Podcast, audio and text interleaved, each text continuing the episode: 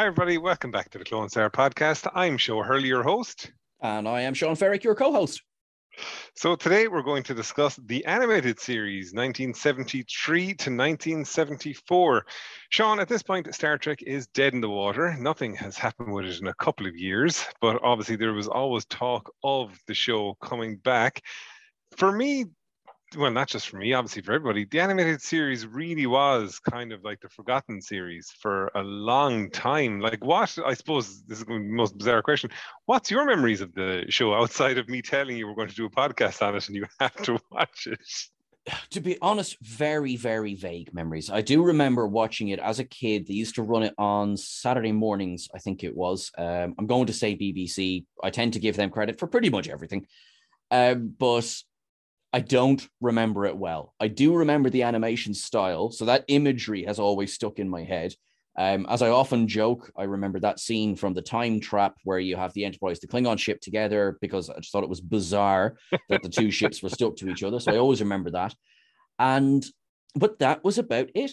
So, I mean, part of the research for this episode, the, the ones that I've researched and presumably the ones, like, we're going to be seeing more and more images, and very, very few story notes, I have to say, have stuck in my head. And that sounds like such a damning review. It isn't. It just, as you say, it's just been brushed to the side, really, in terms of the franchise. Like, I never, like, I, I'd heard about it. And I remember years ago for Christmas, my mother got me, oh, it's a kind of a, it was a magazine going through all the series and all that. And obviously there was a part of it on the animated series. And I was like, oh my God, like animated adventures of the Enterprise, what's going on here? But of course, it's back four days to the interest and things like that. So I had no way to watch it. But I remember once, uh, one night I was just looking at the old R T E guide, which, you know, is a T V, or the T V guide here in Ireland.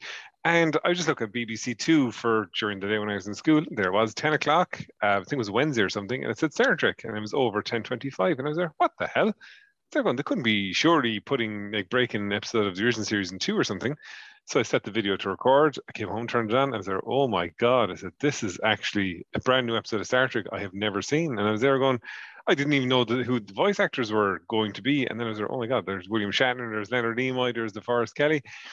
And I watched it, and like as you said, look, it was early seventies. Um, Filmation were the ones who did it, so like it's extremely limited. And in a lot of the action sequences, it's kind of done from a point of view of all the characters are in silhouette. So it's basically just the black outline of the characters running, and you're going, yeah, that's an easy way to cut down on cost. When I was doing the, when I first got to know you, Seán, I wrote the article for um, for What Culture. I was I bought the the say the official guide to it, and I was interested in reading it. That Gene Roddenberry said that he said this is not to be a kids show. He said mm. this is to be Star Trek just in animated form. I do think, even with the terrible animation, I do think you definitely get a sense that it is still Star Trek. I absolutely agree. So that would be my prevailing thought coming out of this episode, he says, going into this episode, was that this is often called the kind of unofficial fourth season of Star Trek. And I get it. I mean, this is Star Trek. Yes, it looks a little bit different. It's still all the familiar things are there. And yes, there is a bit of bit of a rough and ready, but arguably no worse than season three of the original series. And, you know, they had the room, because it's animation, they were able to do kind of more ambitious designs and projects that you can get away with when you're doing animation, that you can't get away with when you have to figure out the physics of how do we get an actor to split into three. You and know? Even at that, we, we had a bit of a future kind of uh, prediction as well. As the first time we saw the holodeck as well was in an episode of the animated series. That's and true. Also... in um, installment eight hundred twenty-seven of why Leonard Nimoy is absolutely brilliant, uh, when he was coming in to, you know, sign on board and all that, they weren't bringing back Nichelle Nichols or George Takei, and Nimoy put the foot down and said, yeah, that's not happening. They're coming on board because it, it's supposed to be Star Trek. It's supposed to be the essence of Star Trek. Now, unfortunately, Walter Koenig had just rear-ended Le- Leonard Nimoy and, uh, you know... So in the end, because Koenig couldn't star in it, they let him write an episode which is called The Infinite Vulcan. And yes. What is that connected to Lower Decks? That is connected to season two, episode two of Lower Decks because of a cameo. But I don't want to say too much just yet, Seo. Oh, interesting. Very good. Mm. So, Seán, without further ado, we're going to let you pick your first episode. Actually, small bit of trivia. The very first episode is called Beyond the Far- Farthest Star. Did you pick that? Yes, I did. Well, we're going to discuss it now, unfortunately. Yes. But what's one bit of trivia about this? That it's not about the episode itself, but there's an interesting bit of trivia on this. What do you think it is? I would imagine it had something to do with a Mister Samuel A. Peoples and the fact that his one of his previous writing jobs had been the pilot of Star Trek. He wrote Where No Man Has Gone Before. Um, no, that, that wasn't a bit of trivia. You, you said it so confidently. I was there going, right, he's on the ball here. He knows what I'm going with here. And then you oh. threw up Samuel A. Peoples. I was like, oh, God, no, that's not what I was going for at all. Right, um, okay, that's interesting. Um, the plot is very similar to both Skin of Evil and Where No Man Has Gone Before. Um, we no, have the, stra- we have the enough, idea of bouncing no, or slingshotting a starship. No, no, unfortunately, it's none of that. It's the most... All right, what is it then? It was, the air date was September eighth, nineteen seventy-three.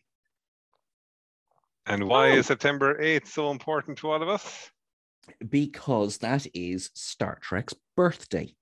Exactly. So the animated series premiered seven years to the day after the original series premiered. Jesus, you're showing me out all this other trivia. They're going, oh God. I was there, I was there my, laughing like, you know, what's that? Terrible in comparison. What's that one bit of trivia? Well, I've got these twelve. Which one do you want to go through? Yeah. Uh, but Seán, that was one I didn't have. So Wait, that's oh, you good. Didn't pick it? Oh, well, I, there we have it. No, I, d- I did pick it, but I didn't have that piece of trivia. Um, all right, well, we're going to discuss Beyond the Farthest Star now, anyway. So I'm going Brand. to let you work away. Right, cool, yeah. So um, Beyond the Farthest Star, yes, we we get the new psychedelic seventies uh, intro music because they did not have the rights to the Alexander Courage music cur- yep. going into this. So you will not hear, you know. Dun, dun, dun, dun, dun. Oh, well, I, I can't finish that because we also don't have the rights to the Alexander Courage music. Um, we have the crew of the Enterprise encounters a three hundred million year old ship because why not? Uh, in orbit around the Quester M seventeen Dead Star, which is important. Put a pin in the word Quester. They detect a strange energy aboard the ship, and so naturally they beam over with these new cool life belts, which have never been mentioned before and will never be mentioned again, but that's not important. Mister Because Scott, why would you want to design and put in, you know, the artificial suit when you can just have a yellow outline around the characters saying absolutely. They're protected? Of course, like, of course, yeah. So Spock and Kirk, McCoy and Scotty, they go over to the ship and they realize that this ship is basically something like a colony ship, but there's a load of empty pods. And they're like, uh-oh, this thing is enormous. It's a very insectoid type ship. The design was like episode one. No, no, no. We're here to play with animation because it's, yeah, the, you know, it's, the design it's, of the ship is class. This is, the yeah. ship looks brilliant. It's quite far away as well from, you know, the, the coordinate, the almost, if you like, the boxy D seven and the quite chunky Romulan Bird of Prey, which are classics in their own right. But this was aesthetically a million miles away from this. And you um, get a proper sense of scale then. There's a you, lovely kind of shot of it. And the Enterprise then is tiny right next to it, pulling up alongside it. Uh, um, now, we have... Because you need a little bit of uh, threat. They detect there is something on board. So they're like, right, beam us back. And this evil entity beams back with them and then takes over the Enterprise because that's what it takes about three seconds to take over the Enterprise computer. And so Kirk tricks it by setting a collision course with the planet. And the, the thing books it out of there and he just slingshots around it. And that's the end. That's the beauty of the animated series. That's the episode, right? That's the twenty minute episode, right? That's how quick yep. it is. Um, so... You might be going like, but where's the rest of the episode? No, they've managed to do these bite-sized chunks of Star Trek. And actually, funnily enough, this has, for a, for a pilot, it's really one of the most straightforward. Like, it, this is there is only an A plot. There's no B plot in this episode. Oh, yeah. No no room for B plots yeah. in these episodes at all. Like no, it just it's an absolute, uh, to quote my old writing teacher, it's uh, someone loads the arrow and the bow and fires. And that's it. You just, all you're doing is fire, firing. I realized that the bow thing is a very, very old thing, but I, he told it to me, so I'm quoting him. Um, but this it's, was, but it's, a per- yeah. it's, it's a perfectly serviceable episode of the original series as well. Like, you could easily have seen this being, you know, an episode of, say, season three of the, of the original series itself. Well, absolutely. Well, it, funnily enough, right? So the resolution is basically this monster, which is never really defined, it's just baddie, uh, yep. is jettisoned out and is sort of trapped in an inhospitable environment, like they plan to do with Gary Mitchell. So, it's, yes. you know, you've got Samuel A. Peoples coming back, who wrote Where No Man Has Gone Before, wrote this as well, and basically ended the episode the same way, more or less. There's a, there's a couple of changes, of course. Uh, but it worked. It's it's simple, and he did for the animated series, arguably what he did. Well, well, yeah, what he did for the original series when The Cage, which is still a crime, but when The Cage was considered not a successful pilot, he came back and wrote them a successful pilot, and it was much less cerebral, more action packed. This is more actiony. There's much less cerebral stuff going on. Um, oh, yeah. But we do have a couple of cool little bits, right? So in this one, Gene Roddenberry basically set out his mission statement with this episode, and of course, the, the anime series as a whole, was let's do something big. This became the ship, right? So yep. let's, let's show them what we can do with animation. Because for better or for worse, the animated series will get a little bit of flack for there is some inconsistencies, you know, color changes in uniforms, things like oh, that. Oh yeah, that's that's everywhere across the episodes. I have a few, I have a few notes on that for one of my episodes later on. And it, so there is, it's it's by far from a perfectly animated show. But what they did is they they swung, they swung wide, and I arguably this is a, a good first episode. The pacing is not great in this episode. Like if this if this was to come out today, now it.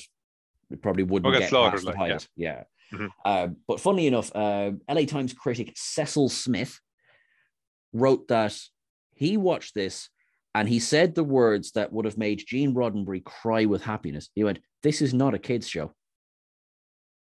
So even though it was this animation, it was a Saturday morning thing, it did exactly what Roddenberry wanted. So that it didn't want to just make a children's cartoon. We want to make a Star Trek episode. And this reviewer, now, whether it was a positive or a negative, he was like, this is not a kid's show. So, yeah, no, Roddenberry, I, I, fist pumping in the air. Like, as you watch the episodes, as we go through them, there's none of these episodes really, I'd say, if you show it to a kid, a kid would go, oh, this is pretty cool. Like, it's very much like, it's it, it it is aimed at a bit of an older audience. Like, it really is like, just actually, strangely, as you're mentioning episodes that this reminds you of, I'm just realizing that this reminds me a lot of uh, Booby Trap from the third season of The Next Generation, in terms of okay. they find a derelict ship and the captain gets a recorded message from the other ship's captain basically warning that effectively this is the ship of doom and to get the hell away from there as quickly as possible. Yeah, that's, yeah, I see it. Um, because you're dead right. There is, there's an old recording on this of, you know, we all basically killed ourselves to make sure that this bugger stuck on the ship won't get anywhere. And if you're watching yeah. this, ah, lol. Um, so I'm paraphrasing slightly. Um, uh, so someone else had likened it to uh, leaving Armus abandoned on Vagra two at the yes. end of Skin of Evil. I was like, well, yeah. stars, we're out of here. Um, there's a nice little bit of continuity without continuity in this. So you mentioned, of course, that Nichelle Nichols and George Takei were brought back to do voices. But basically, if your name wasn't George Takei, Nichelle Nichols, Majel Barrett, William Shatner, DeForest Kelley, or Leonard Nimoy, then you were voiced by Jimmy Doohan. James so, Doohan voiced absolutely everybody. Absolutely everybody else. So a returning character from the original series is Mister Yes. Kyle. Yes. And voiced by Jimmy Doohan in this. And a little bit of continuity is, so the lack of continuity is that it was James Doohan in this one. The continuity is that he's grown a mustache, and the next time we see him in Star Trek two, he's got a goatee. And Kyle is on board the, the, the Reliant. Yeah. So there we go. That is that is one of the coolest things I could pick out. I'm by no means slating the episode. It is perfectly fine. It's a bit slow, uh, but it's a good start. And there's a, a nice bit of interest there. But that kind of does me for Beyond the First Star. So, Joe, what's your first episode that we're going to discuss? See, that thing with the animated series, you can you, you can basically recite, you can already tell, because like me and you have discussed this, we did the original series. One of the things we struggled with was actually condensing the episode yeah. into a quick kind of minute of a description, which we by and large failed to do. Dreadful, we were awful at it, yeah. Yeah, it was very, very bad. And with this, then it's almost like, Jesus, how do I get past sentence one explaining this episode? Chip go boom. Um, okay, next. This episode is um, probably the episode that the animated series is most remembered for, and it has a lot of impact in later Star Trek as well. So um, straight, it's actually episode two of the animated series, straight after your episode, which is Yesteryear. Ah, yes. Um, which was written by D C Fontana, who, of course, had written Journey to Babel as well. So Yesteryear is a Spock-centric episode. Um, of course, being huge fans of Mister Spock here, um, we're always going to enjoy an episode like that. So effectively, the Enterprise, or sorry, the Enterprise is at the Guardian of Forever's planet, because, of course, why not?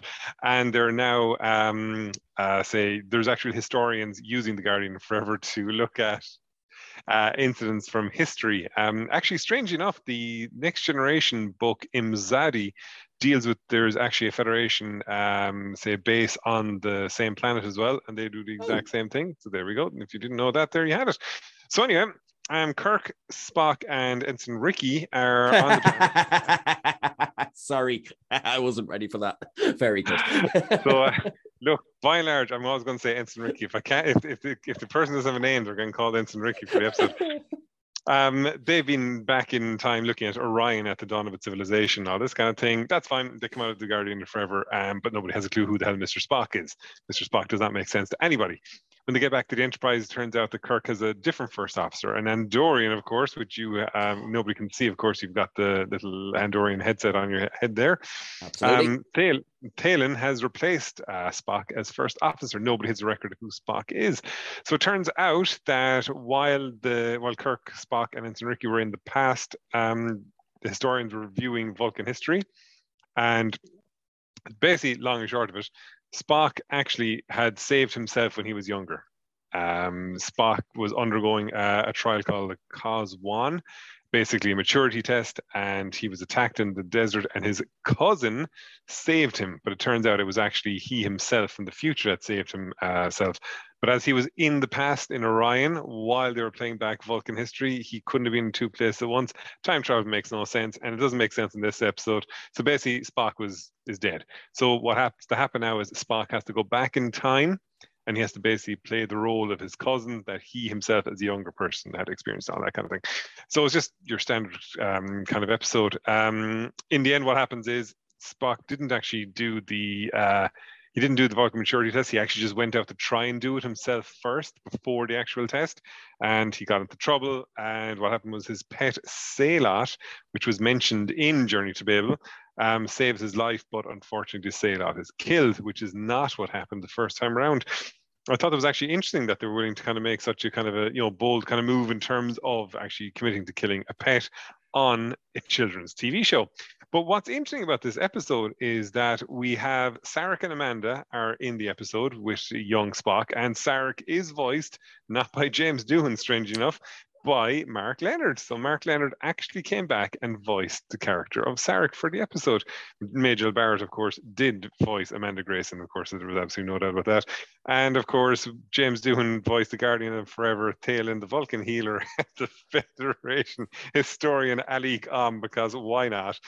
Um, if you actually watch um, the Star Trek two thousand nine movie, there's a couple of scenes taken from this episode and are actually straight into Star Trek oh nine. I remember when I was watching Star Trek oh nine for the first time, and it showed Spock doing the, you know, young Spock doing the test in the little cubicles. I remember thinking to myself going, I said, Jesus, will they take exactly from the animated series the next scene? And they did. And it was exactly, it was almost the same. In, the, in this episode, Spock is bullied by three kids, and in Star Trek oh nine, bullied by three kids. And the kids are there going, you're, you're human. Your father has brought shame to Vulcan. If you actually look at the scenes side by side, they play off really well against each other. So it's, right. It's almost lifted directly out, which I was really kind of you know happy with. And in Star Trek oh nine, of course, and the same with Yesteryear, um, Spock and Sarek have a conversation about you, you, you're reaching an age where you've got to decide if you're going to follow the human or the Vulcan philosophy. Like so.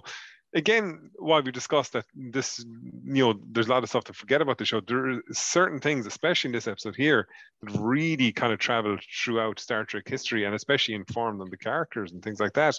Um, there's Not a lot. Be, but just a question about yesteryear that's just popped into my head. Does this come up again quite a bit in Enterprise with the Forge yes, trilogy? Vulcan's Forge, yes. Yeah. If you actually look at some of the designs of the Vulcan cities you see in um, in, in Enterprise, they match what Spock's uh, city looks like in this episode as well. Like, so oh, it's really cool. kind of, it's yeah, it's really kind of cool that they went back and actually took it. But like, definitely, if you get a chance, look. Just if you go and watch any episode, just watch this one. Um, but watch this, watch the, those episodes from Enterprise, watch Article Nine. Just see how much this is taken directly from it. But even at that, there's a great conversation between young Spock and older Spock, and they talk about emotions and things like that. Again, we've discussed a million times the importance of the character of Spock and informing about the human condition and things like that. And this episode didn't even skimp on it. It one hundred percent just went in and said, yeah, we're still going to kind of do that kind of thing. There was one thing as I was watching it, and all I could, I was just, I was just thinking of something in The Simpsons as well. Um, at the end of the, so in the episode, right, young Spock has not mastered the neck pinch. Okay. Okay. At the end of the episode, older Spock has shown younger Spock how to do it. And younger Spock is leaving, is going out of the house, and Sarek goes to him, hey, where are you going? And he says, I'm going out to show my classmates, uh, you know, the, the the correct use of the Vulcan neck pinch. But then I was thinking to myself going, wait a second, he's on Vulcan. As they're going, would they still call it the Vulcan neck pinch? That's, Vulcan that's how arrogant Vulcans are. They're like, you know, if you can get the word Vulcan into every sentence, you're supposed to do it at least twice. All I could think of was the episode of The Simpsons when Homer is kidnapped when he's down in Brazil, and uh, he says to them, do you guys call them Brazil nuts down here? And one of the kidnappers go, no, no, just call them nuts. We're in Brazil. They're just called nuts. And I was just oh. thinking of that. Um, that. Like there's, I'm again, just to c- carry on the theme from the original series, like at the end of the episode when everything is sorted out, there's um, the beam back up and it's great interplay. McCoy is waiting from the transport room and he's just pissed off at them straight away. And he's there going, I've done all the annual crew physicals. Yours is the last, Spock. Where are you? Let's just get this going. Again, we we discussed a few times uh, when we were discussing the original series, there were scenes in it that didn't need to be in it at all for no reason. And it was just cool dialogue. And this is a perfect example of that. It's, it's bloody brilliant and it's hilarious. Last thing I have to say, again, it ties back to The Simpsons. When I was watching this episode for the very first time, like, you're watching it, you, there's a mystery. Where the hell is, why isn't Spock alive in this, in, in the time period and all this kind of thing? And um, there's a scene with the new first officer, Thalen, and it just, he's just sitting at, you know, observation on deck and he's chatting away or whatever. A few seconds later, there's a, there's a tight kind of pull in on his, on his face, right? And then this kind of, you know, the very kind of suspenseful music the animated series has. And what does he do, of course? The eyes go from side to side, right? It's just there going, you only do that if the character is shady and probably That's doing absolutely. something wrong. Like the dog just, in The Simpsons. yeah. And just when I was actually there going, ooh, he's bad. Like, what's he done now? Turns out he was actually grand. There was nothing wrong. so, do you know what I was thinking? Poor Thalen now. That you can add Thalen to the list of first officers who've been screwed over by Spock. That's um, Matt Decker. No, uh, Will Decker, uh, Thalen, yeah. and Zon. Yeah. have all been done out of jobs by Spock. You have to start a list now about this, um, yeah. exactly this, and say, hang on a second, this is outrageous stuff.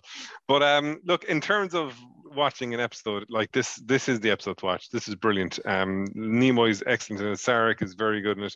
Just the ideas behind it and things like that, um, what they've got. Absolutely one hundred percent go with it. I would definitely watch it, if only for Palin and his uh, shifty eyebrows looking around the place. Dun, dun, dun, dun. What was great about the animated series music as well is like they had only about four bits of music and that was it, and they just reused it over and over and over again. Like, don't you don't you roll your eyes at this. Now, Seán, I that is my first pick. What is your second pick? Well, my second pick, we're gonna we're gonna stay on the theme of not exactly time travel, but time fun. We're gonna go to the time trap. Mm. Uh, so this is the infamous episode. So anyone who will have seen a particular tweet that I put out this evening, there is an image that has stayed with me forever when thinking about the animated series, and it's the image of the Enterprise docked with a Klingon D seven battlecruiser, but basically just sitting on top of it. And I always thought that was a hilarious image as a kid, and it's always stuck with me. And that's this is the episode that it's from. So yep. The Enterprise has been tasked with effectively researching the Delta Triangle, which is a complete, it's not even an opaque reference to the Bermuda Triangle. They say like, mm-hmm. oh, things go missing here all the time. And it's our job to like, whoops, we're in. Uh, so, you know, the Klingon battle cruiser uh, Clothos, captained by Commander Kor, yeah, uh, rocks up and starts firing phasers at it because, of course, it does. And then suddenly it disappears. Uh, the Enterprise is a bit like, hush, huh? And, uh, you know, two other Klingon battle cruisers rock up and go, hey, where's our ship? And they're like, dunno, bruh. So, you know, they start firing and the Enterprise fires back. And then the Enterprise finds out where the Clothos went because it, too, falls into this time, time trap. trap. Wait. Now, it was... It's described as a Sargasso Sea, which I will come back to because I Googled it and that's really interesting. But it's described as this, and they, they're basically in a graveyard of ships. And yeah. we see what was apparently there, because there is a continuity issue here. So apparently the first warp-capable ship, the Bonaventure, is sitting there. Yeah, and it's basically, right. it's like somebody got a putty version of the Enterprise and kind of squished it and shortened it and lengthened it a little bit. Uh, it's since had a beautiful redesign, the Bonaventure, uh, to look a bit more like the N X oh one, but this is the original appearance of it. We also have, if you keep your eyes peeled, there's a couple of Antares-class ships in there as well, and there's also a whole litany of other ships, which are all refused designs for the insectoid ship from Beyond the Farthest Star. So there was all these designs that were like, you know, nah, that doesn't work. Chuck it into that scene. Chuck it in, chuck it in, chuck it in. Anyway, they find the Clothos, and Kor is not particularly happy. And so they're about to come to fisticuffs, and suddenly Kirk and Kor vanish off the two ships, and they are brought before the Council of Elysia. So that's what this area is called. It's Elysia, right? And this council has been made to get, been put together from the various crews of these ships that have been stuck in there, and it's actually it's basically it's a continuity freak's wet dream. You've got Romulans, you've got Orions, mm-hmm. you've got Andorians, you've got an early version of a Kzinti. I don't think they're That's actually right. named in the episode, but there is one there. And, and you have a bit of, of an insectoid as well, actually. You do indeed, and a couple of humanoids as well. So there's a nice kind of smorgasbord of what, you know, kind of the various races that have been introduced and sort of, I suppose, teasers for what was coming as well in Star Trek. Now, the Council is ap- is having absolutely none of shooting any kind of weapons in their space. So they make it very, very clear to both Kor and Kirk that the conduct of your crews falls on the commander of those ships, which is, of course, a huge plot point that is revisited in Star Trek six, The Undiscovered Country, when Kirk is on trial for the assassination of Gorkin. Uh, Kor being Kor, he's like, yeah, yeah, that's cool. But what about a bomb? So, because they're thinking that, basically, uh, Spock and the crew of the Enterprise are like, well, if we were to combine our engines with the engines of the Klingon ship, which is where we get our beautiful image from, we would be able to, because there is a failed attempt, sorry, by the Clothos to escape. And anyway, they, yeah. they don't get out. But Spock goes, mm, actually, if I steal your idea and make it better, I think I can make this work. And so they do that. They tie in navigation and warp drive. And the Klingons have decided that, yeah, we'll all escape together. Then we'll destroy them and take credit for escaping this place. You know, and then we will get the glory of how uh, we escaped the Delta Triangle. Now, the Council of Elysia have since gained telepathic powers, because of course they have. And they are able to warn Spock and Scotty that actually there's a bomb on your engines. Now, we can't stop you. They've already started moving, so they can't stop that. But they're anyway, they fire the bomb, they chuck the bomb out to space, and the Enterprise starts warping away, but they do escape. And then the next thing they hear is Kor is broadcasting to the entire quadrant, oh, I got us out of here and everything's wonderful and everything. And Kirk just goes, listen, let him have it. We're home. And that's the episode, right?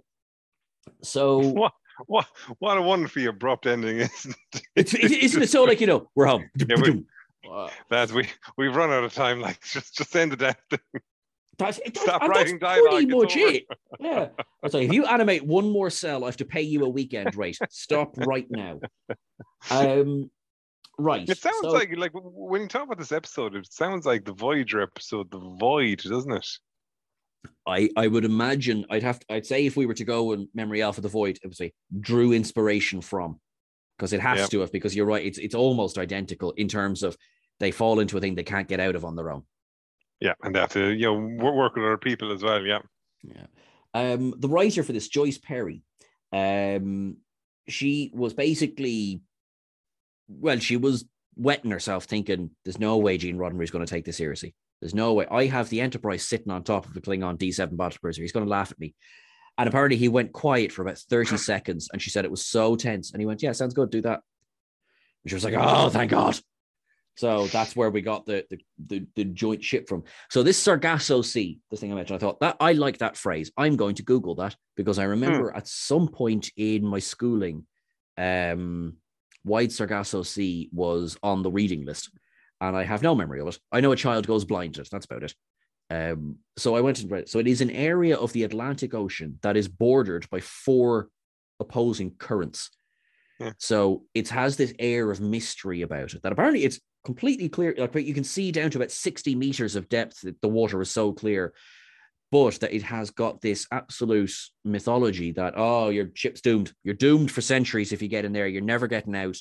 Uh, obviously, this is long before we ever thought to use turbines. Um, things like that. So it has that reputation.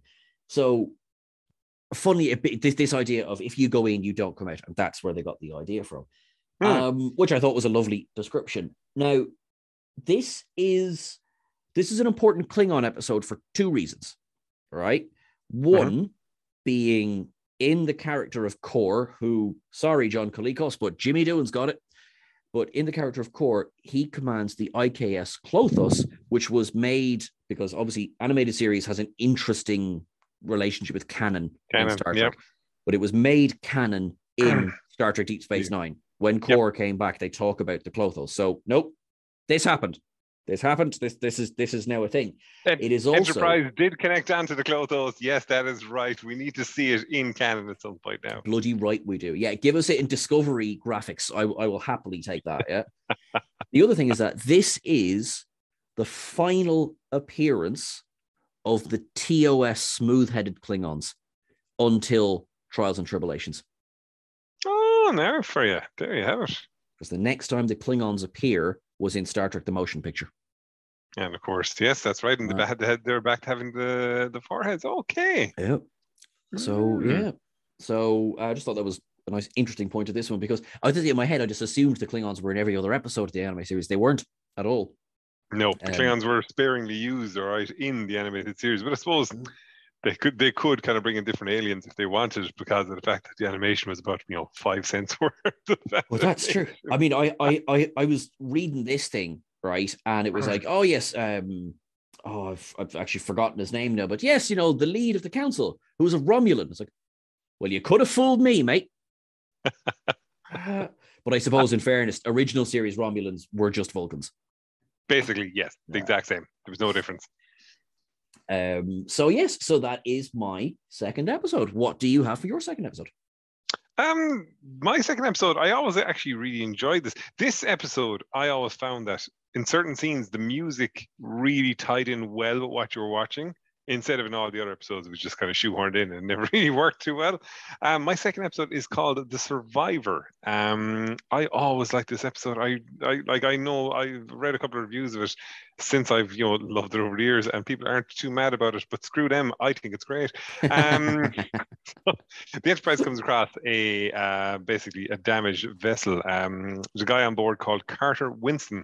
He's a philanthropist, and he's someone who has used his fortunes many, many times over. over to basically uh, help people who need it, including, and this is, I'm not, don't think this is canon, McCoy's daughter is referenced here. She was going to uh, school yes. on, a, on, on a planet, and Joanna. she, Joanna, that's right, yeah, yeah. And Carter Winston used his um, his money to basically, you know, help out.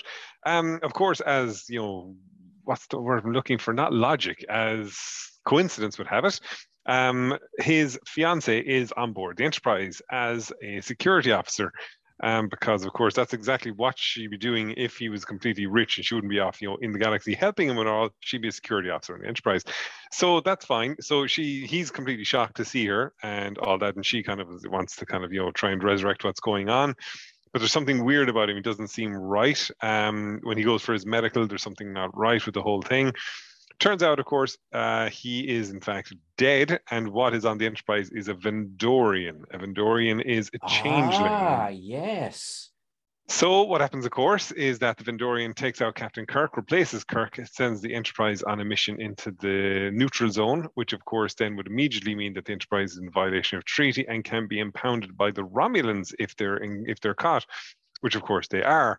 So they tried to basically capture the Vendorian, but they're dealing with the Romulans at the same time. Uh, in the end, of course, a speech is given to the Vendorian, who decides he's going to help the Enterprise, and the Enterprise manages to escape, as always happens, and the Enterprise is gone and everything like that. Um, I always liked the episode just from the point of view of it didn't necessarily, it didn't... I suppose, does this episode have a bit of a B story in it as well? Because you've got the main story of the Vendorian trying to get the Enterprise captured by the Romulans, and then you have the B story of um, Winston and his and his uh, fiance, and Norad. Um, like, as we discussed a few times, like it's always nice to see episodes that don't necessarily just focus on the main kind of on the main kind of crew themselves. Um, the There are some scenes in this with the Vendorian. The Vendorian design is bloody cool. Like this is, again, a perfect example of where animation works, because like it doesn't really have a body. It just has a lot of tentacles yeah. and things like that in it. There's some, again, there's some really good bits of dialogue in it. Um, at one point, Kirk and uh, Spock go to see Doctor McCoy to get the results of Winston's uh, checkup. At this point now, Winston has replaced um, McCoy. And when they go in to talk to McCoy, McCoy, they, they say, look, have you, could you have made a mistake here? And McCoy goes, yeah, I could have, maybe so, yeah, look, I'll, I'll run it again if you want. The next scene is Kirk and Spock in the corridor. For years, I didn't actually get the joke. And it was there, Spock says to Kirk, says, did you find Doctor McCoy was acting a bit weird there? And Kirk says, yeah, you're right. When I asked him if he thought he made a mistake, he said, you know, and basically he might have, and he'd run the reports again. And then Kirk says, that's not like Bones at all. I didn't realize for years that obviously if you'd said that to Doctor McCoy, he would have gone absolutely ape at them for even making such a, such a suggestion. The Vendorian character is cool as well because he's kind of, you know, I like the fact that the motivation behind him is he kind of says that his people are non-producers, they're effectively useless, and that the Romulans offered him, you know, a bit of a life, you know, something of value to actually have in his life, although unfortunately that would have meant basically the destruction of the Enterprise. Um, It's kind of a bit hokey in terms of as well of that, like if you t if a Vendorian takes on someone's form, they pick up their, you know, their emotions, their memories, and all this kind of thing. Kind of, they're going, that's a bit, even for this, this is far bloody fit, because you're there going, you can't really do that. But the most, the, the hilarious thing of all I find is that in the end, with the Enterprise's shields down, the a shield comes up between Enterprise and the Romulan ship that basically saves the day. And they say, like, you know, if the Vendorian can change himself and into anything, it's possible he could have changed himself into a deflector shield. And they're going, hang on a second here now. Changing into Captain Kirk, changing into a sickbay biobed, and changing into a goddamn deflector shield are hugely different things. Do you think, do you think that James Cameron was actually watching this episode? Because if you remember from Terminator two Judgment Day, and John Connor's just like, no way. So he could like turn himself into like a pack of cigarettes or something. No, he can only transform into something of equal mass. That's exactly what happened. I definitely think I'm, that. I think I think you've nailed it right there now. I'm telling you.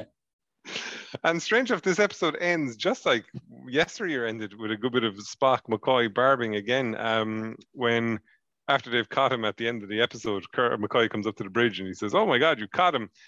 And um, he says to Kirk, he says, you know, if he turned into a second Spock, he said it would have been too much to take. And Spock says, yes, but if you change into the, a, a second Doctor McCoy, it might have brought the medical efficiency on the ship up to acceptable standards.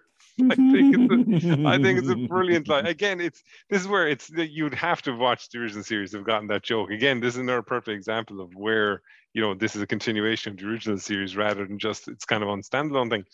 So, Seán, that's my second pick. What is your third? Um, now, so this is where earlier on I said put a pin in that one. My third pick is The Infinite Vulcan. Oh yes. Written by so, our good friend, Walter Koenig. Yes, exactly. And funny enough, when I picked this episode, I actually didn't realize that. So that was a happy bonus. So that means I have stuff to talk about from there as well. But, yeah. Right. So quickly, right. The plot of this episode is they go to a new planet. Sulu picks yep. up a plant and gets poisoned. Uh, yes. I'm pretty sure Shatner played a part in that uh, story. Um, so now they he they are welcomed by the inhabitants, the Phylogians. The planet is Phylos, and he is given a cure by Agmar. And Agmar. You know, they you know they quickly go like, so you guys are talking plants. How do you have a humanoid cure for this?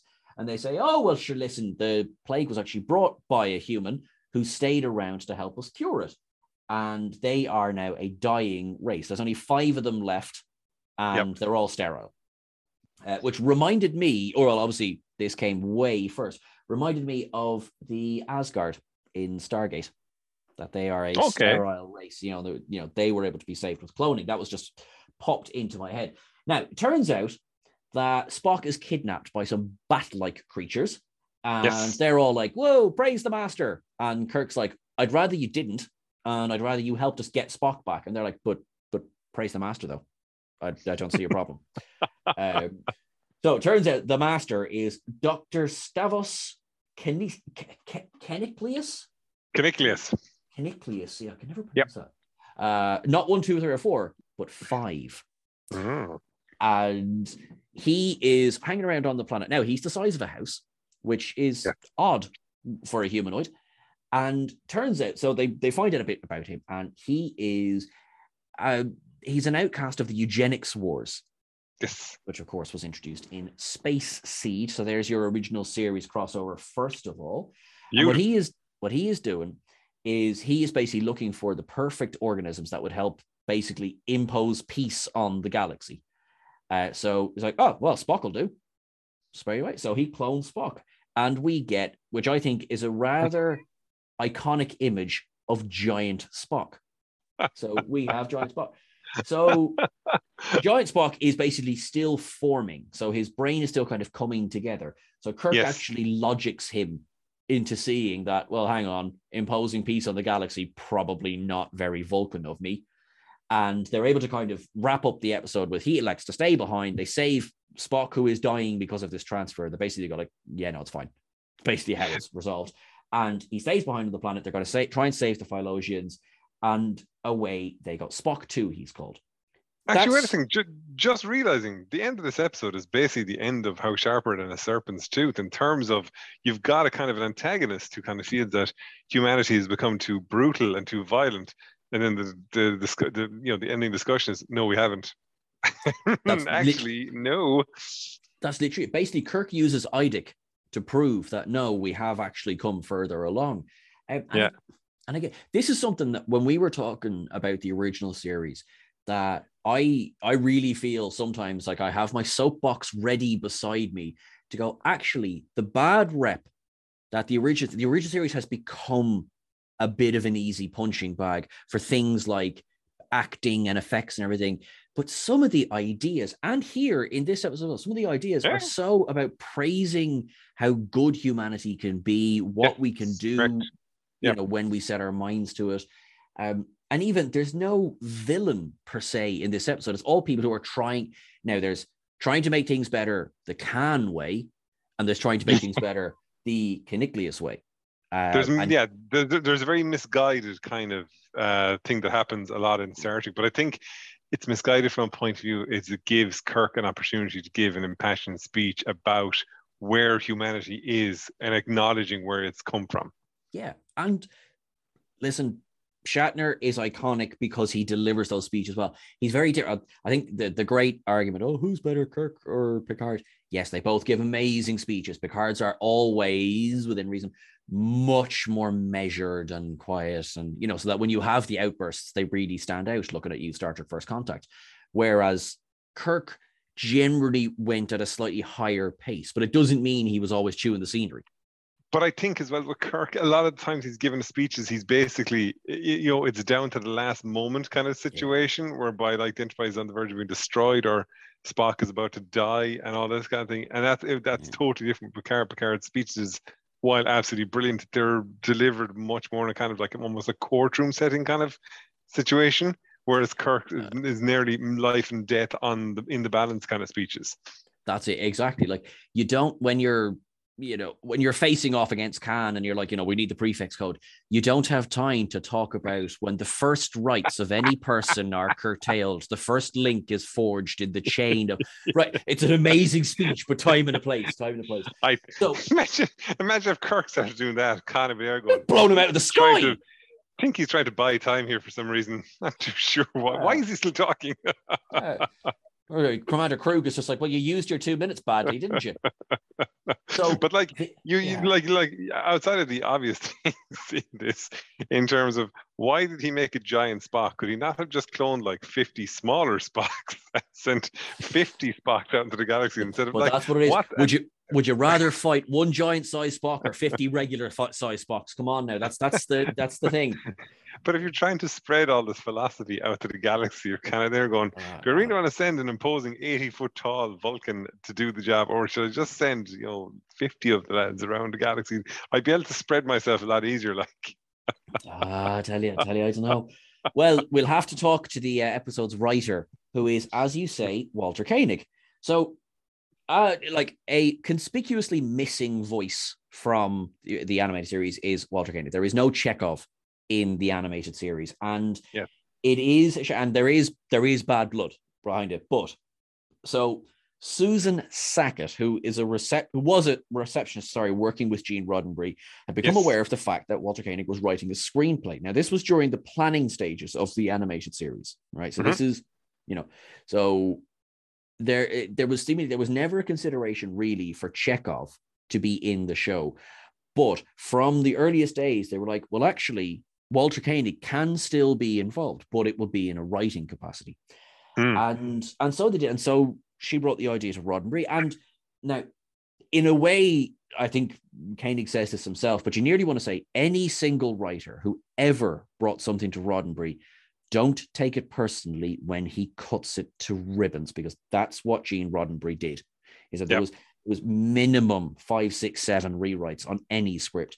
And Koenig, now the number has varied a couple of times in different retellings of it, but it sounds like there was a minimum of ten rewrites on this script, and by the time it actually got to, you know, got got to the, the actual uh, filming, for want of a better word, it was a bit like, yeah, for the love of gosh, do you want it or not, like?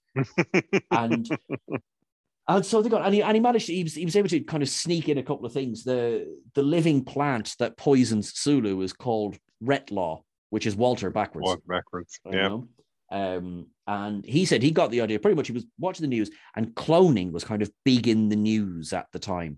And if you think about it, a lot of seventies sci-fi explored that idea. I think I very much say Logan's Run, yes. um, things like that. Um, and of course, then any other example goes right out of my mind, but I'm sure there's so many. Straight in my mind. No, there's no, not another thing of cloning. There's no cloning at all in sci-fi in the seventies. Show you're wrong. um, but he did he he Koenig he described the rewriting process as, his word was, hideous. Yes, that no surprises there, yeah. While he was happy with the end result, he said he did not enjoy the process. And he said, but there was something else which seriously pissed him off, is that he auditioned to voice Keniclius in it. He was like, well, can I be in it? And so he was given an audition, and he subsequently said, like, you know, the whole thing was lip service. They were never, ever considering him to do a voice in the episodes. They just kind of went, shut him up by giving him an audition. And of uh, course, the role went to James Doohan. Because why? Because he was on the payroll, you know, and, and he was, he was incredibly pissed off about that, to the point where he was asked to come back and write another one. He said, no. Yeah. So the next, the next, uh, engagement that he had with Trek was the motion picture. Picture. Um, so there was, so yeah, it was kind of, it was bad blood behind the scenes. There was two things in this script which are quite important to Trekkies. Uh, one is that it solidified the fact that the Federation was founded in the twenty-second century. So that was said in dialogue in this episode. So that was then obviously yeah. depicted in Enterprise. Except, no, it wasn't, because the episode in which that was depicted never happened. Um, Correct. Anyway, the other one is that this is, it's the second, I actually know, I failed in my research, because the second appearance of almost this phrase comes in this episode, and I can't remember what the first one was. They almost say, beam me up, Scotty, in this one, but they don't. They say, beam us up, Scotty. It's n- still never said on screen. Now, you're Correct. Looking at me with an eyebrow that's hit the ceiling there. Do you know when the first one is? Because I don't. No, I don't, actually. Sorry, I actually think I read that bit of trivia somewhere, but I can't remember. I, like, it's never been said. Yeah, it's, it's been close it's on never, said, but it's never actually been yeah. said. And even the joke is carried into the uh, the Kelvin films as well. They almost say it, you know, which which I love. I, I love it. And I hope, I honestly hope it's never said, or if there is some sort of horrible universe where Star Trek is banned forever and there's going to be a last episode and that's it, it's never going to come back, the last words should be, beam me up, Scotty. Yes. Uh,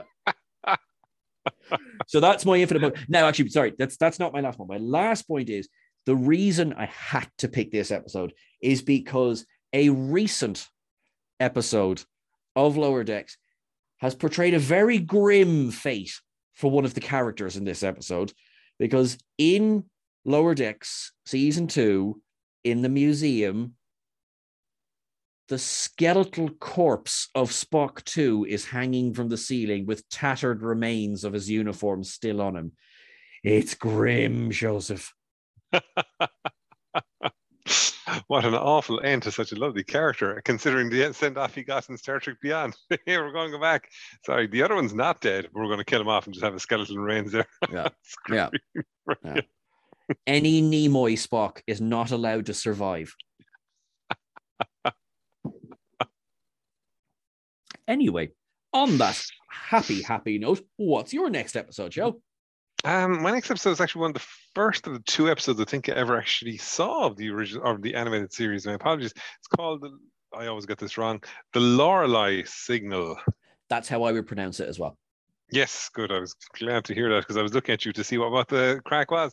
This is obviously based on the old tale of kind of um, sea captains being kind of uh, taken off course by, you know, fem- singing female sirens who kind of, you know, tempt you away off into the rocks and all that. So joint discussions between the Romulans and the Klingons have uh, evidence that sh- certain ships disappear in a certain sector of space every twenty-six point three four six star years. So Enterprise goes to investigate. As they go there, uh, they receive a transmission, which for some bizarre reason they keep on playing over the speakers the entire time, despite the fact that all the men on the Enterprise are getting distracted and mm-hmm. they're pulled towards this planet. That's fine. They go down to the planet. There's a group of women there, and what happens is, is that it turns out that they actually suck the life force of the men. So, of course, Kirk and the lads kind of, you know, cop this on. They start to age horribly. They escape, and they're kind of hiding from the women. Spock, of course, being Vulcan, uh, is a, with his longer lifespan, tries to go back, and he alerts the crew of the Enterprise. On the Enterprise at the same time, um, and this is, of course, a first in Star Trek history, Uhura decides to take command of the ship because... Woo-hoo! Scotty is acting too erratically, so she decides, right, that's the end of that, I'm going to take over. It's really cool. It's a great moment in Star Trek history to actually have that kind of happen. So, of course, Uhura leads um, an away team to the surface. They locate the, um, the missing crew members. They bring them back to the ship, and of course they're extremely old, so how do you solve it? And of course, geez, it's, it's actually funny, as we discuss these, we keep on bringing up older episodes of Star Trek across different seasons. So what they do is, on, as Spock suggests, on the transporter, they'd have the original kind of scan of them from when they beam down to the planet. So the thing is, put them back through the transporter, and they'll be, you know, transported back exactly as they were. And what episode of The Next Generation does that sound like to you in terms of resolution? It sounds a bit like Unnatural Selection. Correct, exactly. But in that episode, they used a bit of hair, mm-hmm. but in this, they didn't. Um, it's funny what we were saying about the um, um, all the issues with regards to color and all that. There's a scene in this episode where Nurse Chapel is on the planet, and basically one of her sleeves is red, despite the fact that her entire uniform is blue. And when she's on the when she beams down to the planet with the away team, there uh, she's actually all in red um, as well. There's a there's a couple of cool scenes in this actually, because obviously with the original series, most of the action always contained you know men, you know men basically Captain Kirk and all that kind of thing. This is the first episode where, you know, I've said, you know, it's, you know, Uhura's taking command. She brings an all-female away team down to the planet. And I just love the fact that they just take no shit whatsoever. So immediately they demand to get the hostages back, and when the, the women on the planet resist, the female security officers just phaser them all and stun them straight out. But the very fun part that basically they've just, you know, Uhura and Uhura's lost patience with all these women. And there's one scene that transitions into another one, and it shows one of the women just kind of lying down on the ground next to this kind of, you know, an orb type thing. Uhura just blows it up with her face. Basically, they're going, tell me what the hell has happened to here right now. It's absolutely hilarious. But, um, me and I kill you. Yeah, basically, yeah. I just love the way they just kind of go around, go right. If you're not going to tell us, we're just going to start trashing the place. Now, obviously, of course, being, you know, the nineteen seventies, the eventual solution comes from a man. So there's obviously that, because, you know, there's no kind of getting away from that in any shape or form. Again, I I liked it as an episode just because it was different, because you had a kind of, you know, you had a couple of, you had a different situation. You had the crew completely kind of, you know, not in control of what the hell they were doing. There's a very... There's a couple of very funny scenes where, oh, when everyone's getting distracted on the Enterprise. Um, oh, no, wait, hang on. That's, oh, sorry. I'm actually getting two episodes confused because the next episode is kind of similar. So, no, I won't actually discuss that because I was about to give away something else. Um, no, like, in fairness, I, as an episode, I really enjoy this one. I think it's actually, it's it's smart, it's well written. Like, the eventual resolution basically is that the women will be taken off the planet, rehomed onto a different planet where they'll actually be able to live out their lives as normal. Again, there's no, like, kind of, as as you said with the other episode, there's no real kind of antagonist in it. They're just doing what they need to do to survive, but then when they're given a different option in terms of how to actually live out the rest of their lives, they actually can do that. Strange enough, actually, like in our episode, there is actually, this is similar to the Voyager episode, Favorite Son, because oh, in yeah. that episode, So yeah, male visitors um, are drained by their life force by women. That is, yeah, because I was only actually, funnily enough, I haven't seen that now in a long time, but I was only doing a research on Favorite Son recently because it was one of the episodes that went through reshoots. Oh, well, there you go. Yeah. So now you can reference the fact that the Lorelei signal is actually a bit of, a, of uh, an influence on it. So, Seán, I'm going to hand it straight back over to you for your fourth pick, because uh, I have three down, so you're up with number four. All right. Well, I have the introduction of the Pandronians with the episode Bem. Um, ah, yes. So, Commander... Ararni Ben Bem, I think it is, something like that, is it? It's a bit like, it's a bit like kind of like, however you want to pronounce it, you can. It's one of those names. Like, you ha- you just go at it there. And he is, in a word, a prick. Now, uh, no, sorry to be so blunt about it. So he has been basically assigned as an observation, of, he's an honorary commander. So Starfleet's assigned him to the Enterprise. And, you know, they're doing a whole bunch of research, and then they come across this planet, and Ben's like, oh, no, no, no, no, no, I'm going down. I'm going down with you. And Kirk and Spock and uh, Scotty and McCoy are a bit like, all right, then, come on, and we go. They're tasked with installing these tracking devices in these planets, and away they go. Now, Ben, first of all, shows... So, although this is not a practical joke, this came from an idea of we'll have a practical joker on board the Enterprise, right? Yeah. Now, the practical joke element was lost along the way, so he just comes across as mean. So he resets the transporter, for example, so they're all beaming down, but Kirk and Spock appear over water and fall in water, water, like, yeah. Uh, and he I mean, also... He, he keeps referring to himself as this one, the entire bloody episode. This one has this already one. done this. Yeah, it's a bit like, yeah, yeah this is fun. Um, Put the, uh, the twist aside, it wasn't fun. Um, now, this is not as much fun as previously indicated. It, it it it was not, yes. So he also, you know, as part of his practical joke, suddenly their phases and tricorders aren't working, which you think might be sort of essential on an away mission. So, yeah, Uhura picks up life on the planet. Kirk has said, right, keep an open transporter link on us, get us out of there, you know, we'll put the ship on yellow alert, that's all fine. Um, Bem decides, nah. Runs straight at these strange life forms, uh, you yeah. know, disappears in a thicket of foliage. And, you know, you can even, even in animation, you could nearly see Kirk going, ah, oh, for the love of. So, and we, but we do see the first example of Bem as the Pandronian can split his body into several pieces, yes. which is probably the most recognizable thing from this episode, really. Um, So, uh, my apologies, I said actually, sorry, Scotty and McCoy rolled us out. Scotty and Sulu, we're down with them. Scotty and Sulu then They yeet themselves out of there, and uh, Kirk and Spock stay because they're going to try and find Bem. So they Bem. do, and they find that he is being basically served for dinner for the locals. Um, and they're like, well, this could be a problem. And so what they do is they manage to sneak up to him at night and be like, right, we're here to get you out of there. And he turns around and says, well, you're ruining my observation of these people. You know, it's, what, what are you doing? What are you doing? And there is such an amazing kind of, it's so self-aware. Kirk turns around, so basically they're captured, right? Kirk turns to Spock and says, how does this always happen to us? To which Spock replies, fate. I'm just like, that's that's a Lower Decks worthy joke in the animated series, which I thought was just brilliant. Um, so anyway, long story medium, turns out Bem has been testing Kirk's command abilities and he fails. He flunks him. He's like, no, you're you're impulsive, you're emotional, you're no good as a commander, and says he isn't an intelligent captain. Um, and he removed his weapons because he's so tired of seeing casual violence as the solution to, you know, any slight problem that goes on. Um, now, this is all thrown out the window when the god of the, you know, the locals basically appears and goes, wellity, wellity, wellity. And what are we doing here? And Bem just goes, oh, crap, no, I'm a failure. I'm a failure. I need to die for this. And um, Kirk negotiates with the entity to, you know, to, listen, we'll leave your people alone. It's very reminiscent in a way of the T N G episode Justice. Yes, exactly, yeah. The god of the Edo shows up, yes. And they're just like, we're, we're sorry, we're going to go, we're going to go. Soz, didn't mean to piss anybody off, we're, we're, we're out of here. And that's basically how Kirk saves today. It's like, we, we respect that we have cross boundaries, we will order a quarantine on the planet so that we will not respond. Um, and, you know, they they managed to convince Bem, it's like, would you stop being such an idiot and just come back to the starship, will you?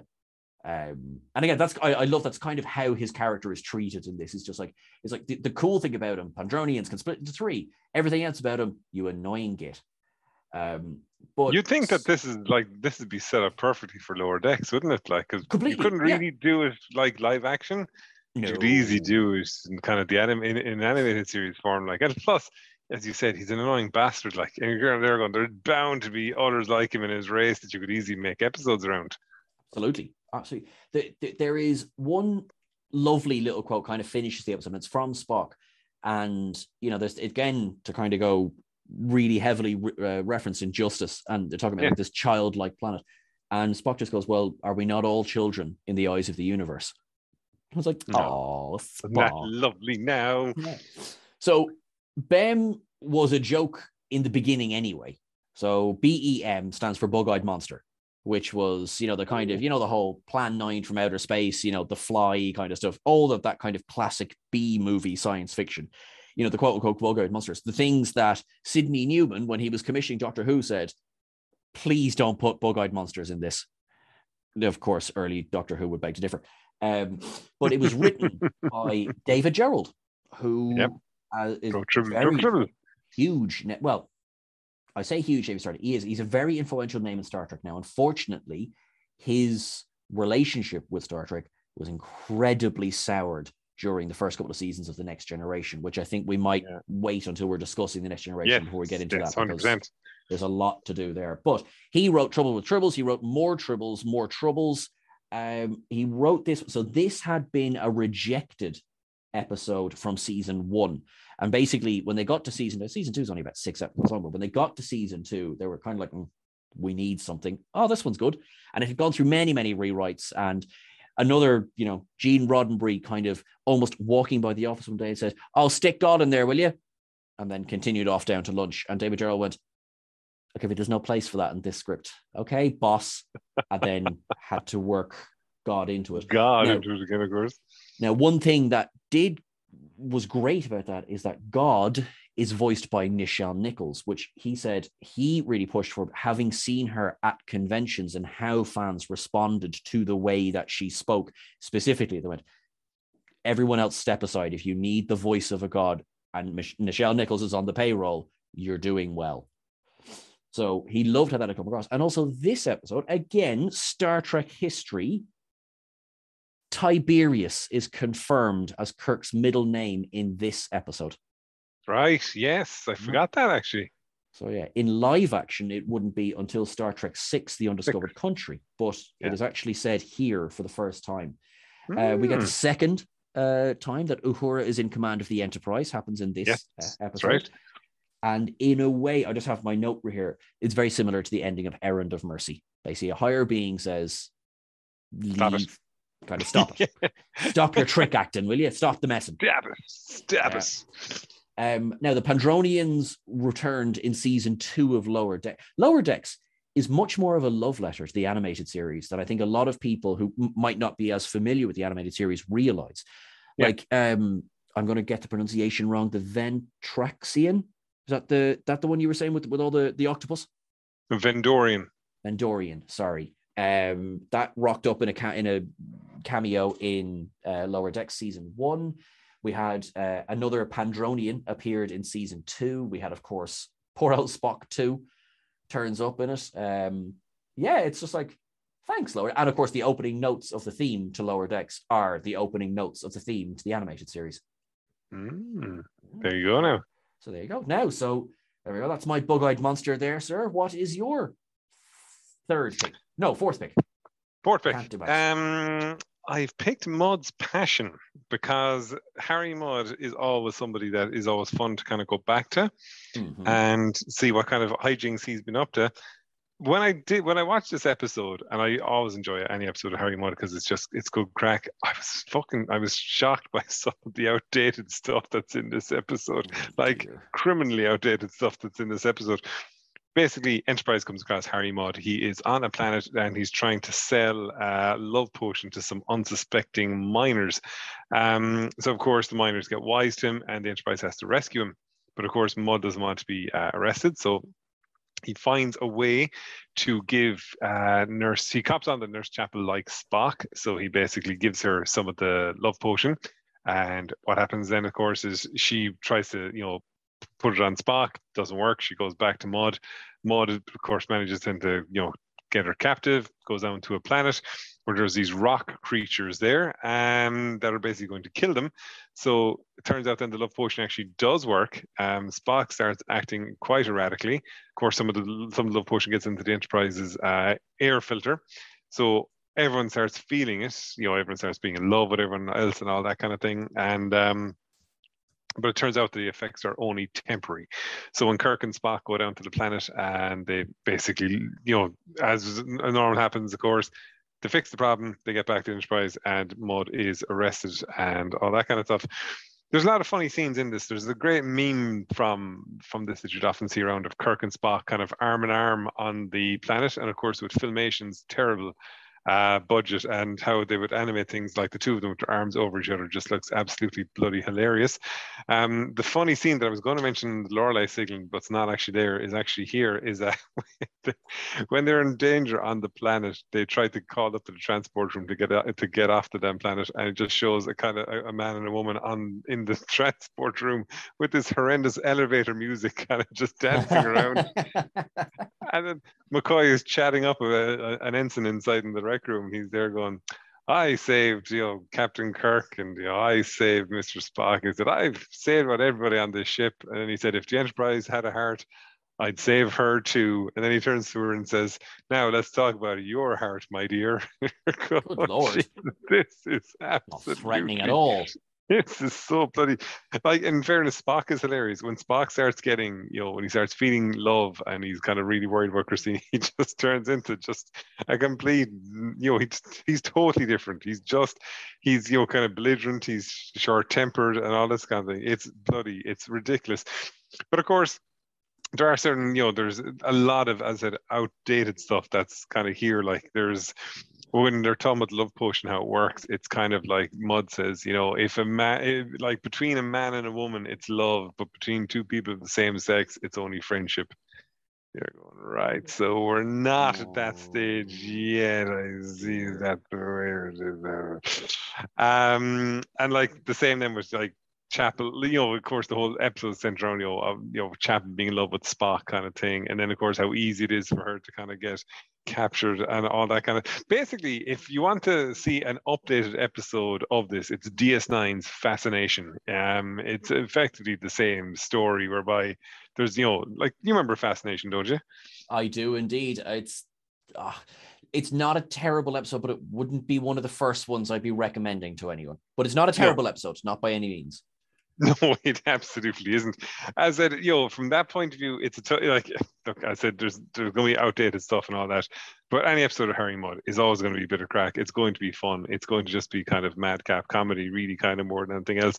As I said, it's worth it just for Leonard Nimoy's Spock being, a, you know, a very impatient, kind of in love kind of character, which is something we just don't see a lot of. Um, and again, as I said, just... Sorry, I'm just looking at some of the pictures from the episode here as I'm talking to you. It's, it's absolutely ludicrous. Like, like there's a great line when she's trying, when Chapel is trying to, you know, um, you know, kind of, kind of, you know, lure Spock in, and she's talking about the medical report, and Spock is there going, you know, basically, you're, she basically got her for exaggerating. Just the way he goes, just make sure your medical, you exaggerate, nurse. Be sure your medical report is more precise. I just love this complete Vulcan kind of put down in that situation. And there's a great line at the very end of it then as well, when it says, um, when Spock, after the love potion wears off and they all hate her, and Chapel is annoyed with Spock, and Spock just says, a few moments of love paid for with several hours of hatred. Oh my God. What an ending to an episode. Um, I'm not going to waste too much time on Mud's Passion because it's, it is severely outdated. Um, so I'm going to ask you, Seán, for your last episode. Uh, okay. What an ending. Um, okay, so uh, my last episode, it, it, funny enough, it is the last episode. So I am oh. going with the counterclock incident for my last episode. So this is the closing episode of the animated series.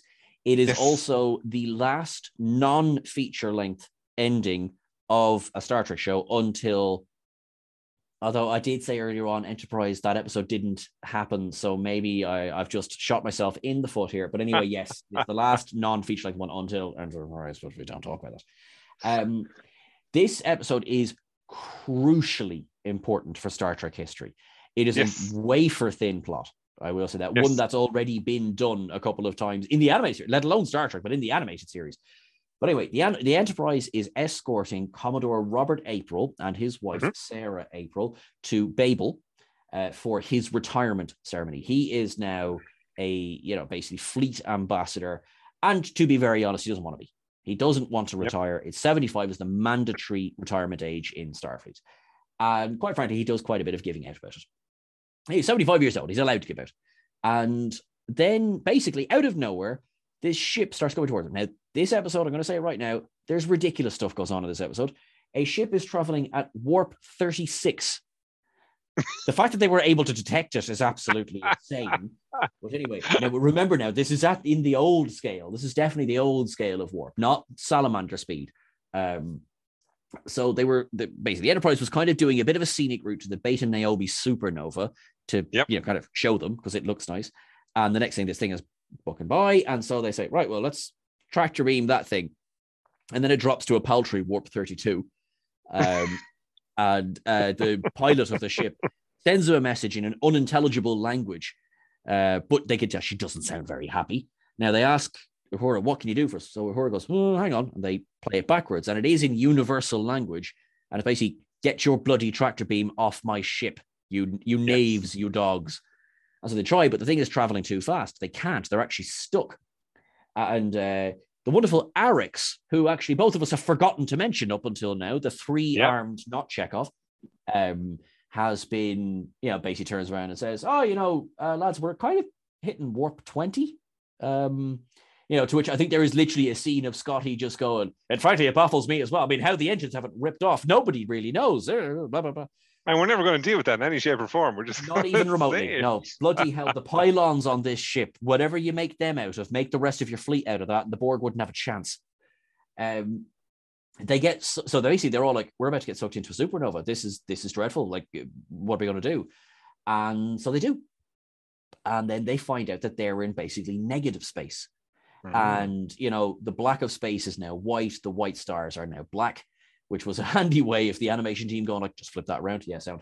Um, and so everything is moving backwards, so that when it turns out to be Carla Five hails them again and says, "You nearly killed me, you knaves, you dogs," they were like, "Oh, we can understand you now." Because it turns out that everything, including their own brain chemistry, has started to run backwards.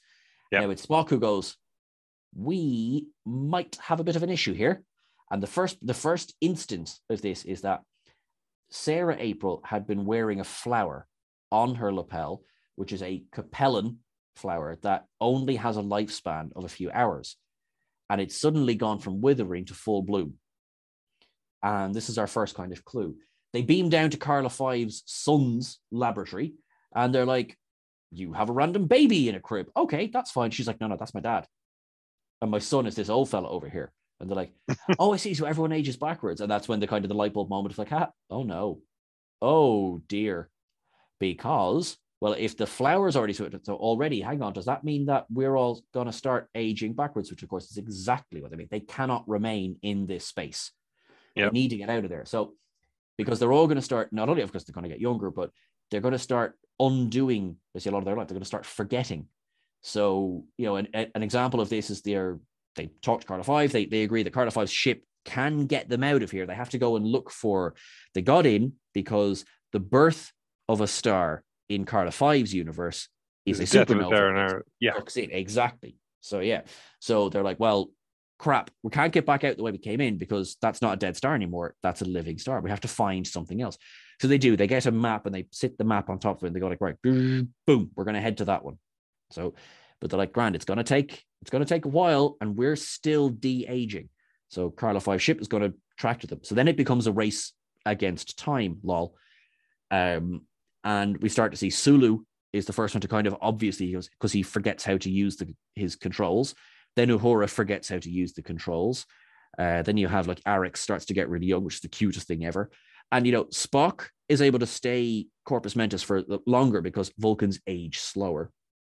But it becomes very apparent very quickly that the su- completely superfluous characters up to this point of Robert and Sarah April, they were in their seventies, which means they have that much more time. So they have de-aged down to roughly where Kirk and, well, not Spock, but where Kirk and the rest of the crew were in the beginning of the episode. And there is a, a, a great scene where, you know, Robert April goes to Spock, "I hate to pull rank, but let me handle this because you're getting too young." And then, of course, that it's memes forever, is that there's all the crew as children and Sarah's looking yeah. after them and everything. Um, anyway, as we always do, but they get into normal space. And then we have what I think is an annoying end to the episode, but I see what they were going for. But first of all, there's the undo button. So, and again, it's the bloody transport. It's the exact same thing yeah. again. It's like, ah, stick them through, they're fine. And then Robert, April, and Sarah choose to go through as well, which I thought was just like, eh, eh, eh. And they make this lovely speech about, "I lived a life well done. I wouldn't change a single second." I was like, yeah, grand, but you could live more. I mean, this is not Logan's Run, you know? And they kind of try and do that, but like, oh, Starfleet said that you actually don't have to retire right now. You're okay. You're okay. Um, yeah. So yes, that's kind of how they get around that, which I also like, you know, yeah, I get you need to make Kirk an adult again, but did you really need to make Robert April an outflow again? So that's the episode. Now, there is, so you're kind of going, Seán, how could this possibly be as important? That's not particularly important at all. Robert April yes. is one of the great unseen characters of Star Trek because in Gene Roddenberry's initial pitch for Star Trek, this is the menagerie, which became the cage, which then, of course, became the menagerie. Robert April was the commander of the U S S Enterprise. And it's said here in this episode that he observed the ship being built in San Francisco naval yep. shipyards, you know, which is, by the way, that's where the Enterprise was built. That's Again, right. we yeah. get it in this episode. Yeah. Sarah April, in fact, this is a continuity issue. So Sarah April apparently created an awful lot of the medical devices that Doctor McCoy uses on the daily because she said, well, I served on the first warp-capable ship. Oh, really? Tell that to the Bonaventure. Which, of course, is mentioned in uh, Time Trap. Indeed, it was. So that was a bit of a, someone didn't do their research. But anyway. Um, and, and it was little... great then to see that Robert April's name was in the episode of Discovery Choose Your Pain when yes. Saru asks to give a list of all the decorated captains. And of course, you know, Matt Decker's name is there as well, but Robert April's name is there, which is really kind of cool. For years as well, in the Star Trek Encyclopedia, if you looked up Robert April, it was a picture of Gene Roddenberry in yes, an original was, yeah. series uniform. Yeah. There is, there's another image of it. Now, it, it's funny because it's deliberately blurred because it's from a novel. Uh, the name escapes me, but there is, it's the story of Robert April. And there is amorphous blob with a kind of seventies hairstyle on the back cover, and there's no face. And oh, it's Robert April. Sure. uh, but we actually, I have to say, plug ourselves a little bit. I wrote an article. There is barely any info for a character who's as old as Robert April. There really is barely any information. He's not really been expanded on, other than he was the first commander of the Enterprise. So basically, one of the reasons, well, I picked this because of the last episode, but because Robert April, I feel it would make perfect sense, but Strange New Worlds, here is an yes. enormous character where you effectively, you have carte blanche to do whatever you want. We don't know yeah.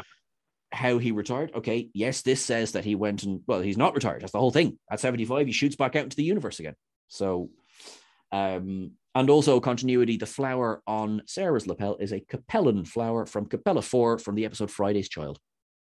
There you go now. And the Capellan power cat was referenced in the previous episode, How Sharper Than a Serpent's Tooth. Ba-doom.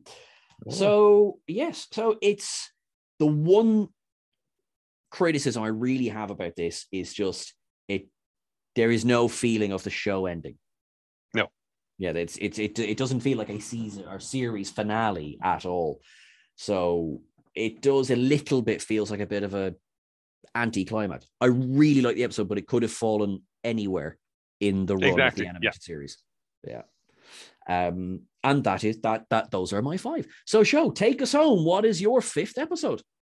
I'm trying to find my pen because I was going to write down a note of something you said there, and I've lost the pen. This is the second time I've lost the pen today. Um, my last episode, I actually nearly didn't pick this. And it was only when I looked back at it again, I was like, oh no, I'm definitely going to pick that.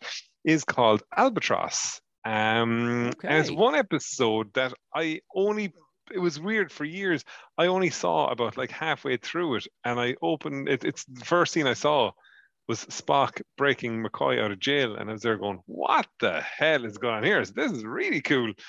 So basically the Enterprise um, is a Dramia. Um, there's a new kind of agreement being made between the Dramans and the Federation and all that kind of thing. But it turns out that they want to arrest and try Doctor McCoy because apparently he unleashed a plague nineteen years previously, which was obviously a bit of a shocking thing. Unfortunately, the warrant and everything is in order, so that means he has to be arrested. So, of course, what happens is they decide they're going to investigate it. I think it's Dramia two, I think, or Jeepers. Sorry, it's Dramia two is where the population was wiped out. So, of course, Enterprise has to investigate and find out what's going on before um, McCoy is quickly, you know, punished for the crimes and all that kind of thing. Of course, it turns out McCoy is not responsible for it and things like that. But what's happening is the plague uh, from all those years ago is now inf- has now infected the Enterprise itself. So they have to try and actually get, um, they have to break the break McCoy out of jail because it affects everybody on the ship except for Spock, of course. But Spock oh, of isn't course. one who can actually, you know, find out what the actual cure is without breaking McCoy out of jail. So, of course, he, I actually, it's kind of cool in a way because one, you've got Spock performing a jailbreak, which is something you absolutely would not normally see. But again, it's the moral principle of it as well that McCoy is kind of adamant. No, he said, I'm going to stand trial. They're going, you can't, um, you can't just break me out. I need to find out what the answer is. And then it's Spock is basically there going, yeah, don't worry, you will stand trial. There is no concern there, but you've got to help the bloody ship here. It's very funny. In one part of the episode, when they're when the Enterprise is going to Dramia two uh, to investigate what happened all those years ago, because uh, it's been decimated, uh, kind of a, one of the investigators uh, from Dramia follows them. He's just flying behind the Enterprise, and then they're there going, right, we need to kind of, you know, we have to get this guy on board so we can, you know, kind of basically trap him, and then, you know, he won't be following us. So they just open the doors of the shuttle bay, which is the first time we see this. And we don't see it again until Star Trek five, of course. The shuttle bay doors opening. Oh, wait, we do. In Journey to Babel. Forget I said that. And what happens is that... Uh... well, was it Journey to Babel original or Journey to Babel reimagined? Or remastered, sorry, not reimagined. I'd have, I, honest to God, I haven't seen, I haven't seen the original Journey to Babel in bloody years, so I've completely actually forgotten it. But of course, they, like as would normally be, if you're pursuing a ship, they'd mysteriously just randomly open their shuttle bay doors and let you just, you know, fly your shuttle just straight into yeah. the into the shuttle bay. Like, like it's just, just ludicrous stuff. Like, um, I just thought it was it was it's, it, when they go to Dremia too. It's cool because it's a completely desolated world. Because again, we, especially with you know the original series, and the animated series, seeing other planets, seeing other races, it's really kind of cool. It's cool to see. This place has been totally decimated, and then the question is like, was Doctor McCoy actually responsible for you know what has happened, things like that.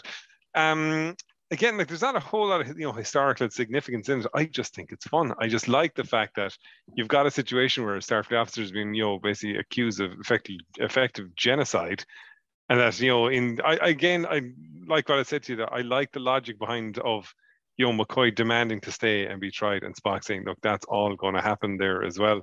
And again, it's a kind of a, it's a Doctor McCoy episode. We don't get a whole lot of them because, by and large, obviously, it's going to be Kirk and Spock and things like that. So I know it's a bit of a downer for our final episode. I don't really have a whole lot to discuss about Albatross, to be honest with you. It's just a bloody good episode. If you get a chance to watch it, do sit down. The design of the Dramians is actually really cool as well. I really do kind of enjoy it, and actually. The very last thing, the last line in the episode is again a bit of Kirk, Spock, and McCoy banter. And McCoy says to Kirk, he says, "Jim, if I'm ever in jail again, don't send that Vulcan to re- release me. Just let me rot." Good God. And it's such a McCoy line. Yes. That is such a McCoy line. Um, Seán. Like that is gas. I, okay. I was going to ask you very quickly what in the series. Because as we discussed at the end of all our episodes, what in the series is the one thing that you enjoyed most about the series? You forgot to do it again, didn't you? I didn't, but my, oh, I've already given my answer three or four times. I've given it away. It's got to be the Enterprise is riding a D seven. The only thing missing is Reigns. Giddy up. Giddy up, Klingons. No, definitely. Sorry. And it, it, it is the image that stayed with me from childhood. It's still with me now. I love that image. What exactly is it about that image you find so perplexing? Ships don't ride ships. What about the Enterprise and Columbia in that episode of, of Enterprise where they're connected with the with the cord between them? That ship has to go down. They were only trying to recreate that beautiful scene from the, the animated series. And, you know, it was good. It was cool. But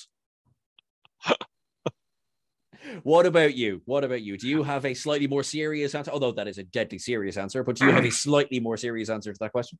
Yes. Um, in in it, it's not going to be as good as the D seven being written by the Enterprise. Thank you. In yesteryear, at the end, when um, Spock's pet um, is basically on the verge of death, uh, older Spock goes to get a healer to come out and uh, basically see if he can, you know, heal him. He can't. It's it's the the the injuries are too much. So basically, young Spock has to make the decision of whether or not to, you know, basically let him die or what's he going to do.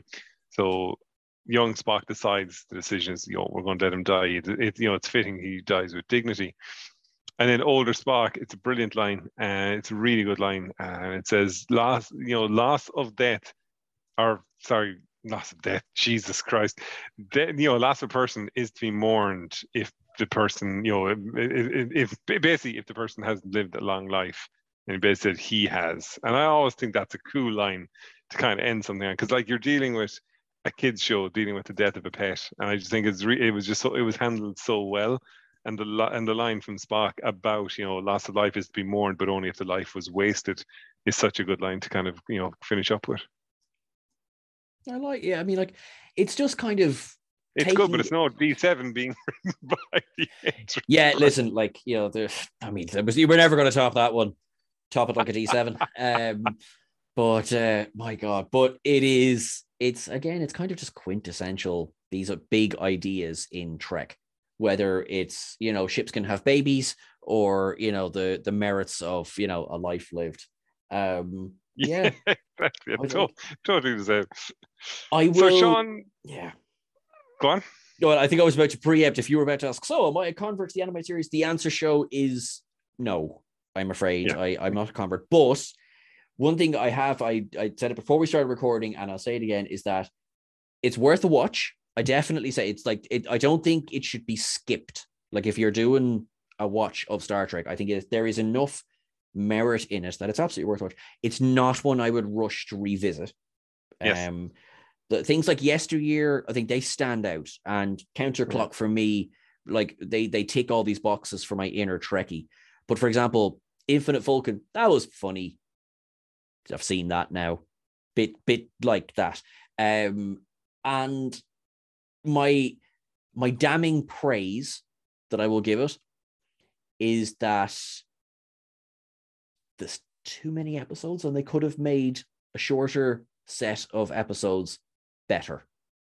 I okay. think it was a bit stretched, and that's my I, I I like that we got an animated series, because it was the animated series along with the conventions that kept Star Trek alive, with syndication obviously that kept Star Trek alive until, like, it was a long time between Turnabout Intruder and the motion picture.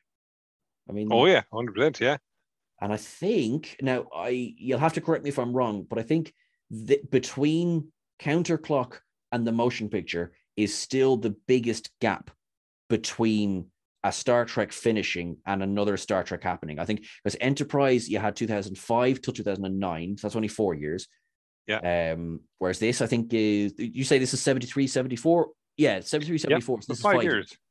Yeah. So because we had... No, hang on. Oh, sorry. Yes, you're right. Yes, yes, yes, yes.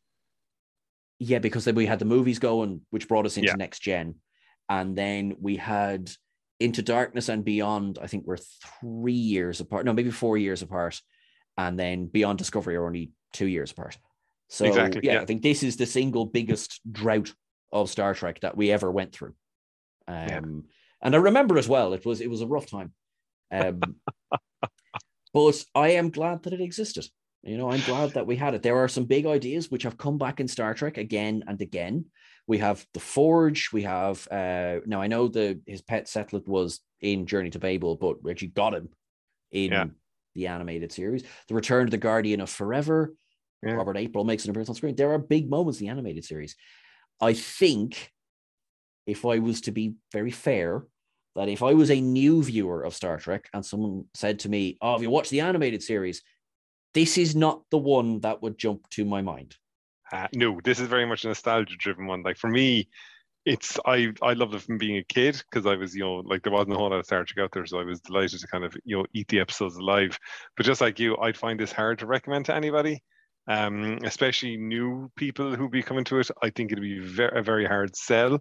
I said there's good ideas. Yeah, the animation let it down, and like some of the pacing's off and all that kind of thing. But again, everyone has, you know, their own kind of opinions of it. I bloody love it. I'll always love it, despite all its ridiculous flaws. But I said this one is just is, is one I love going back to now and again. Hmm.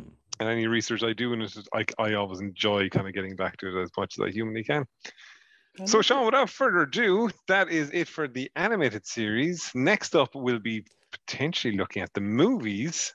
And we'll see how we get on with those. In fairness, of course, we're both going to pick Star Trek Nemesis and Star Trek five in our list, of course. Oh, I'm so taken on five. I am taken on five. I'm saying that right now. Spoiler alert. Five is the great unsung hero of the Star Trek films. Show, show, show has left the chat. Okay, right. But yeah. Dear God, I'm gone. So, Seán, thank you very much for coming on board again with us. So, guys, thanks very much for listening, and we will talk to you next time. Thanks very much, guys. Bye. Bye.